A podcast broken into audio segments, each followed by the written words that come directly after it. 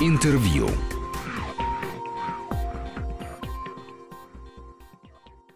Здравствуйте, у микрофона Антон Долин. И э, наша сегодняшняя тема – это ежегодный фестиваль, о котором мы каждый год стараемся рассказывать, потому что он очень интересный, и от многих э, кинофестивалей, проходящих в Москве, очень э, значительно отличается своей тематикой, форматом, просто набором картин. Это Beat Film Festival, фестиваль, который начинался как кино музыкальное и связанное с музыкой документалистики, но давно вырос в нечто большее и более странное, хотя музыкальный фильм здесь по-прежнему тоже показывают.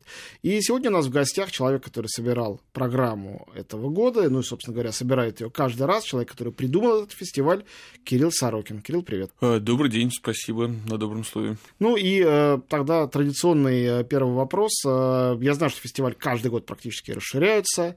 Я знаю, что он каждый раз меняет немножко формат, придумывает какие-то новые программы, новые участники.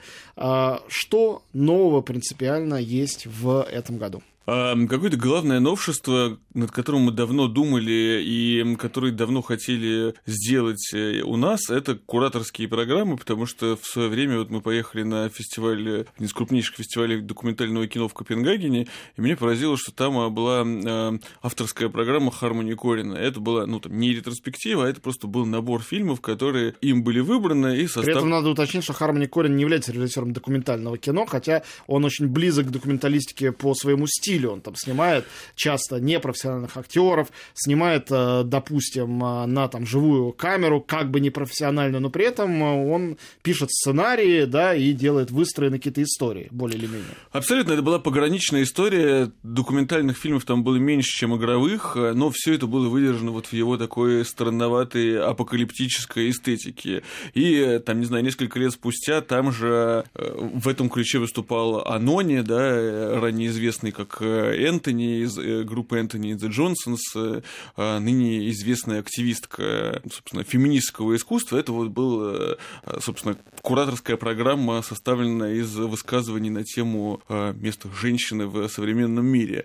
Очень радикальная. И мы в этом году, собственно, думали о том, кто может в наших реалиях э, и применительно к нашему фестивалю э, составить такие программы. И, собственно, вырисовалось две кандидатуры. Первая кандидатура – это наш э, добрый друг, собственно, журналист, публичный интеллектуал, не побоюсь этого слова, Юрий Сапрыкин, который, собственно, с большим азартом подошел к этому. И вот фильмы, которые в программу, которая называется «Поездки за город», в честь, собственно, известного хэппининга а из современного российского искусства, собственно, вошли самые разные фильмы, от э, которых так или иначе объединяет тема неочевидных путешествий. Это и, собственно, известный в этом году впервые показываемый на больших экранах фильм о европейском турне Леонарда Коэна, это фильм о том, как группа Лайбах э, отправилась выступать на День независимости в Северную Корею. Это знаменитый фильм. Лайбах же первая была, да, группа, ну, как бы западная формально,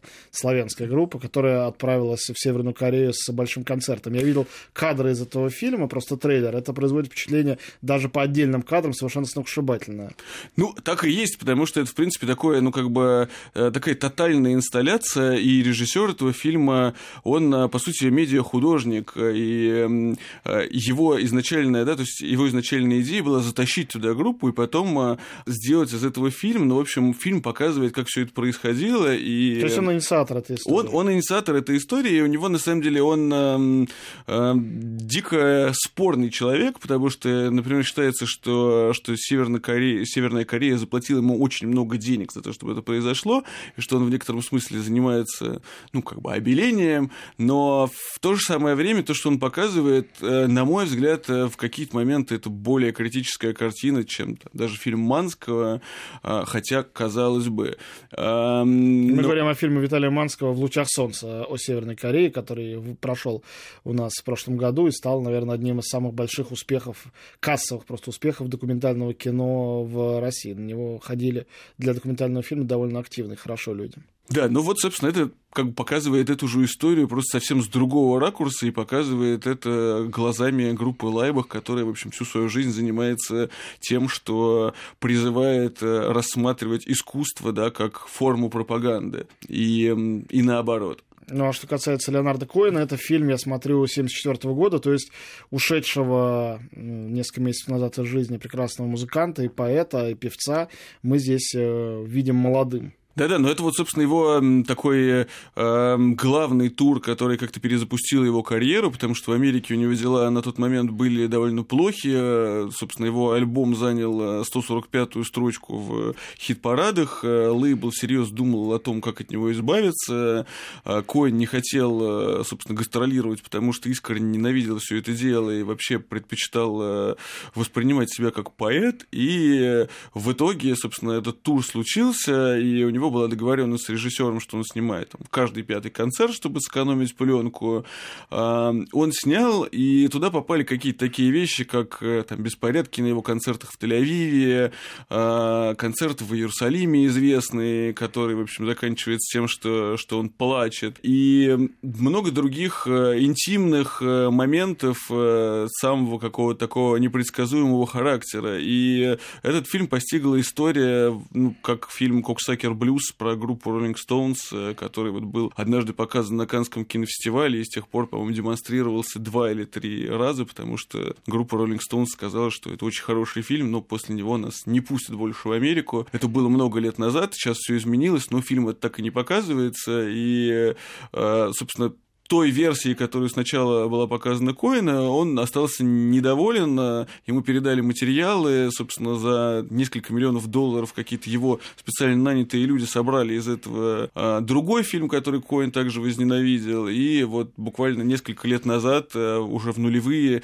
были найдены архивы этого изначальные пленочные, из которых, собственно, Тони Палмер, известный режиссер британский, друг Стравинского и Джона Леннона, собрал новый фильм, который он успел показать Коэну до его смерти, и который вот э, вышел сначала на home-видео, да, на DVD э, несколько лет назад, и вот в этом году, в начале этого года, впервые был показан в Нью-Йоркском фильм-форум, э, ну, как такой амаш уже Коэну, и вот, собственно, это была Юрина идея показать этот фильм. И вот, собственно, сейчас все а, вы, вылилось в то, что мы показываем этот фильм, ради этого специально приезжает Тони Палмер в Москву. А. Ну, вот это вот два, в общем, музыкальных фильма, вполне соответствующие идее Битфильм Фестивал, но есть фильм совершенно из другой области, мне очень нравится, что он в этой программе тоже есть. Это картина Гранта Джи «Терпение по Зебальду». А, дело в том, что Георг Винфрид э, Зебальд, э, ну, в России начинает его только сейчас открывать или узнавать для себя. Это культовый, потрясающий немецкий писатель, хоть и немецкий, всю жизнь практически проживший, писавший, преподававший в Англии, который умер трагичным образом в 2001 году от э, сердечного приступа за рулем автомобиля, попал в аварию таким образом и считалось, что он был таким стопроцентным номинантом на Нобелевскую премию того года. Его книги «Австралийцы кольца Сатурна» вышли у нас, и, видимо, вот по следам лучшей книги «Кольца Сатурна» будет показан документальный или такой не совсем документальный эссеистический фильм э, по мотивам «Колец Сатурна», который сделал, кроме того, режиссер, известный больше по своим, как я понимаю, клипам и музыкальным фильмам. Ну, э, его снял режиссер Гранжи, который много раз э, показывался у нас на фестивале. В прошлом году он приезжал со своим другим э, литературным фильмом про, собственно, музей невинности да Архана Памука. То есть он переключил свое внимание сейчас на каких-то не музыкальных персонажей. И этот фильм, в принципе, принципе, мы давно про него знали, и э, это прекрасная картина, она была показана в Роттердаме, по-моему, несколько лет назад впервые, ну и, собственно, вполне ему соответствует как такая абсолютно артистическая работа, медитация, а не какая-то классическая биография, которая раскрывает, э, ну, скорее какой-то э, дух, э, нежели биографию, собственно, вот э, там великого классика, э, который сейчас э, начинает быть узнанным в России. И да, безусловно, то есть это была... Эта фигура родилась в диалоге, она родилась потому, что стало понятно, что Сибальд стал а, какой-то большой величиной, и что те же самые кольца Сатурна, весь тираж, который был напечатан, его раскупили вот сразу после нонфикшн. Сейчас нет ни одной книги, ну вот, собственно, кроме каких-то вот там случайно залеза... залежавшихся где-то, да, то есть они там допечатывают другой тираж, и, может быть, он будет готов как раз-таки к фестивалю. И, то есть, собственно, это, опять-таки, история про путешествие, потому что, по сути, а, это фильм, который, ну, как бы следует по местам, описанных в кольце, в кольцах Сатурна. Ну, надо сказать, что все книжки Зебальда, все четыре романа, это травология, по сути. Они все являются книгами-путешествиями. Хорошо, это программа Юрия Сапрыкина, я понял. А какие еще у вас новые кураторские программы и чем они отличаются? Ну, вот, собственно, если говорить именно про кураторские программы, сделанные с какими-то персоналиями, еще одна программа – это программа, посвященная медиа в документальном кино и документальному кино как медиа а среди каких-то журналистских расследований. Это программа, которую мы составили вместе с, с Александром Горбачевым, бывшим главным редактором а, журнала «Афиша», который, а, в общем, сейчас переквалифицировался в такого специалиста по а, как раз-таки большим журналистским материалам. И это пример, собственно, собственно, тех фильмов, которые показывают, э, как э, журналистика и документальное кино могут э, существовать в современном мире в каких-то самых небанальных формах. А, ну, то есть, там, главный хит этой программы — это фильм «Щекотка», рассказывающий о вот таком, как сказать, странном, странном увлечении, которое в итоге оборачивается таким настоящим захватывающим криминальным триллером, потому что, собственно, с этим все не так так просто, и люди, которые этим занимаются а в Америке, ну вот где показана конкретно эта история, оказываются запутаны в намного более пугающих э, вещах. Ну, вот больше раскрывать не буду, потому что это действительно как такой в самом делешный триллер, который стоит смотреть, ну, при этом это вот в то же время журналистское расследование. Хорошо, э, перейдем тогда к э, части, которая кажется, во всяком случае, так, на первый взгляд, основной, то, что называется у вас национальный конкурс. Что это такое, насколько он конкурс, будет ли действительно существовать какое-то жюри, призы, в чем конкурсная, собственно говоря, составляющая? Это программа, которую мы делаем впервые, то есть у нас на фестивале уже два или три года а, существовала до этого программа «Смена», которая нами замышлялась как такая платформа для поддержки а, молодых российских режиссеров. Я специально не говорю документалистов, потому что, в принципе, нам было интересно обозначить э, каких-то совсем молодых людей, которые экспериментируют с формой. Это может быть э, полуигровое кино, это может быть какое-то артистическое кино, но которые являются каким-то новым поколением, условно еще не отмеченным, не попавшим в орбиту там, кинотавра, а, то есть людей более молодых, и, собственно, два года все это существовало в форме вот, программы смены, а в этом году ну, стало понятно, что это вот все можно оформить в национальный конкурс, и это а, семь работ, это все э, где-то мировые, где-то российские премьеры, собственно, фильмов, э, снятых э, молодыми режиссерами, самые разные, да, то есть тут есть, например, э, Дмитрий Мамуля со своей ученицей. Он не очень молодой режиссер. Да, но он, собственно, здесь выступает как со-режиссер, то есть это фильм,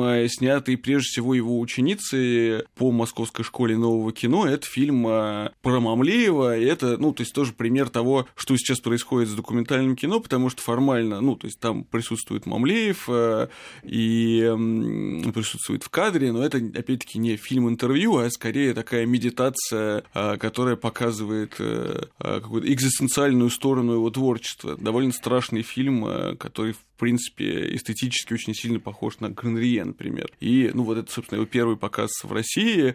И что касается конкурса, то есть что касается жюри, то его судит в этом году, собственно, программный директор ИТФы в Амстердаме, это крупнейший фестиваль документального кино в мире, а программный директор фестиваля True Falls и, э, собственно, программный директор фестиваля «Послание к человеку» в Петербурге Алексей Медведев. То есть специалисты, отборщики но наша задача в том, чтобы эти специалисты, увидев эти фильмы на нашем фестивале, а, пригласили их дальше на свои фестивали, и чтобы ну, у них случилась таким образом жизнь. И, ну, в общем, это то, как это происходило до этого, потому что вот фильмы, показанные в этой программе за последние два или три года, есть несколько картин, которые ну, сделали очень неплохую, впечатляющую карьеру, если можно так выразиться, объездив кучу европейских и не только европейских фестивалей. У нас в гостях Кирилл Сорокин, э, куратор и организатор фестиваля музыкального и документального, и не только музыкального и документального кино «Битфильм Фестивал». Фестиваль открывается 25 мая э, в Москве, идет до 4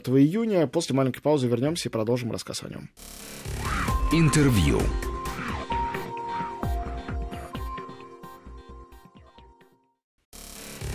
Интервью.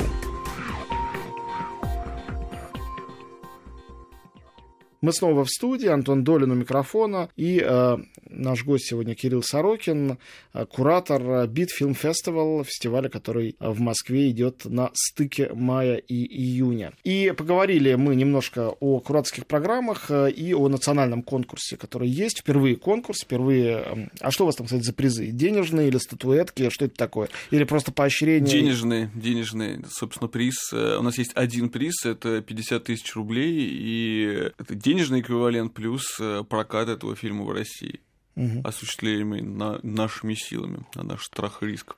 Хорошо. Э, смотрю, программа называется «Место действия», и сразу вижу, что э, среди э, его героев великий Рэм Колхас, один, наверное, из самых главных архитекторов, которые сегодня вообще живут в мире. Мне очень нравится то, что рядом с музыкой у вас уже там литература, и архитектура, и современное искусство, и другие формы существования искусства сегодня, которые обличены так или иначе в кинематограф. А, ну да, это, безусловно, была наша цель, и это цель, э, целью является. В случае с этой программой, которую мы придумали вместе с Институтом Стрелка, здесь э, все ну, как бы просто, потому что, с одной стороны, это урбанистическое кино, а с другой стороны, ну, то есть под урбанистическим кино здесь понимается самое разное, потому что вот э, фильм про Колхаса, это фильм, снятый его сыном, и это такое большое, красивое посвящение, э, очень высокопарное, собственно, достойное своего главного героя, с большим количеством архитектуры как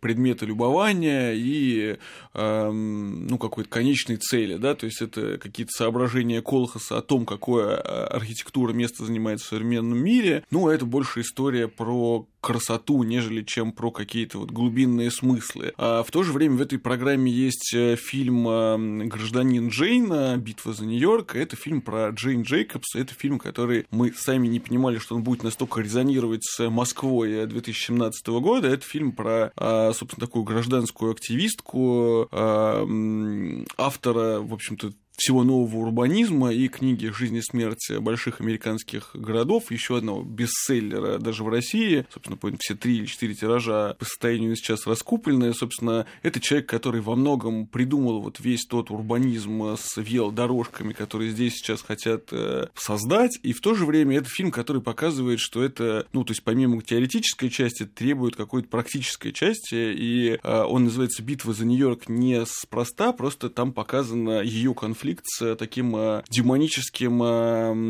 нью-йоркским застройщиком того времени, э, то есть 60-х, 70-х годов, Роберта Мозеса, который, в частности, предлагал застроить частично центральный парк, и вот там, например, показано, как Джейкобс и, собственно, какие-то прочие люди, да, для которых центральный парк был и является ключевым местом и средой обитания, да, то есть молодые мамы с колясками устраивают митинг и это настолько ошарашило Нью-Йоркскую мэрию тогда, что они ну, быстренько эти планы свернули.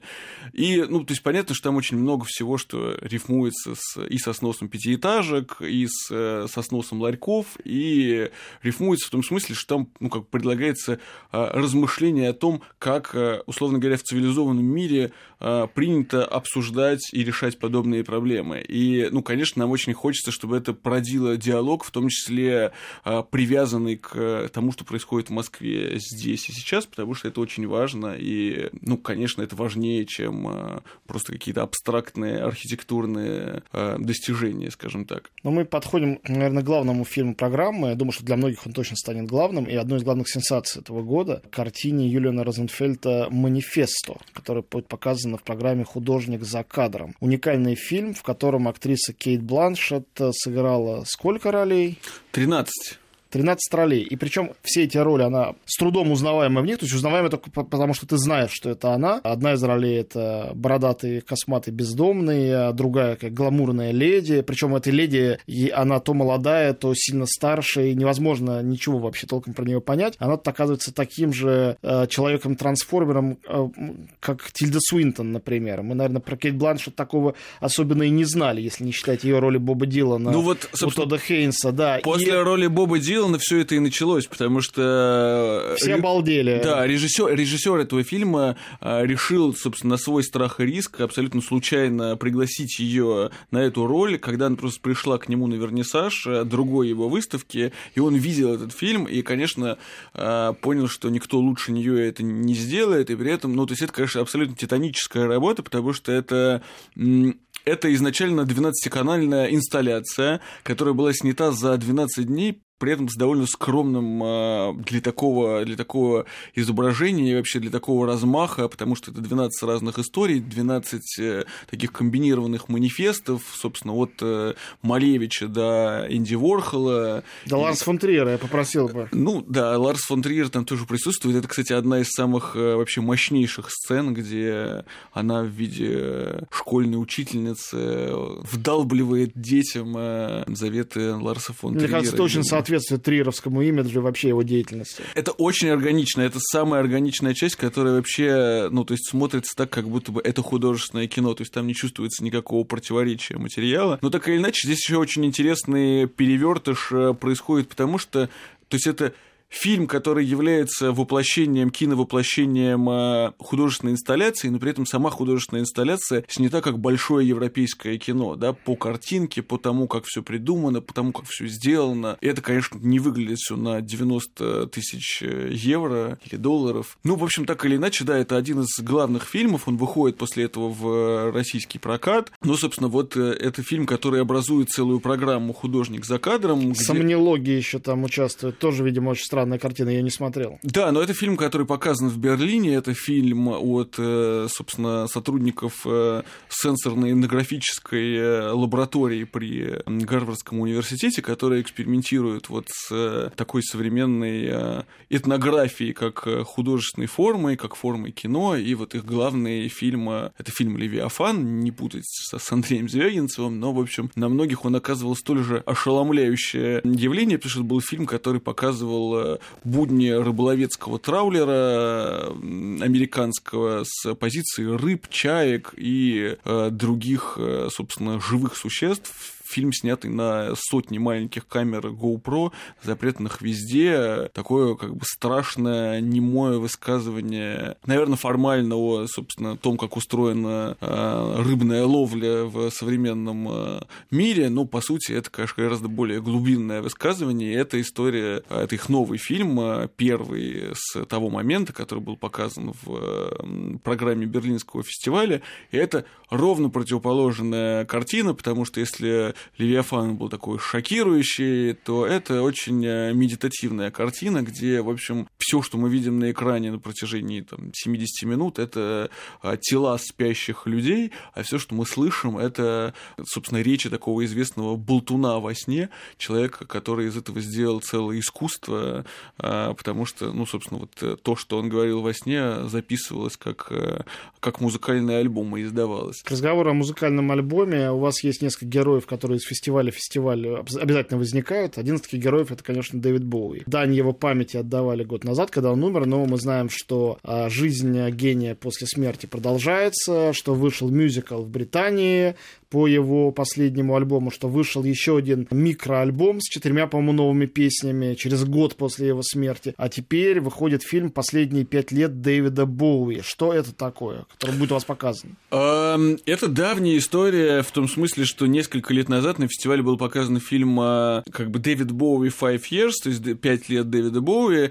который был посвящен а, пяти ключевым таким этапным годам а, в карьере Боуи. Это было сделано как раз-таки в тот момент, когда открылась выставка «Это Дэвид Боуи» в Лондоне, которая имела большой успех. Это фильм, который делался очень долго по меркам британского телевидения, делался 10 лет э, таким режиссером Фрэнсисом Уэйтли, штатным сотрудником BBC. И это фильм, который был очень хороший, потому что он был абсолютно не спекулятивный, который просто показывал э, какие-то именно творческие механизмы за творчеством Дэвида Боуи, прошу прощения за тавтологию, ну, то есть там были важнейшие какие-то этапы, и, и берлинский период, и более поздние годы, и это фильм, который продолжает эту историю, но касается последних э, пяти лет, которые, собственно, предшествовали смерти. И на самом деле этот фильм, ну, сделанный, конечно, гораздо быстрее, но там тоже очень много вещей, которых там лично я, например, не знал, которые показывают, что, в принципе, в тот момент, когда он прекратил гастролировать, когда он начал испытывать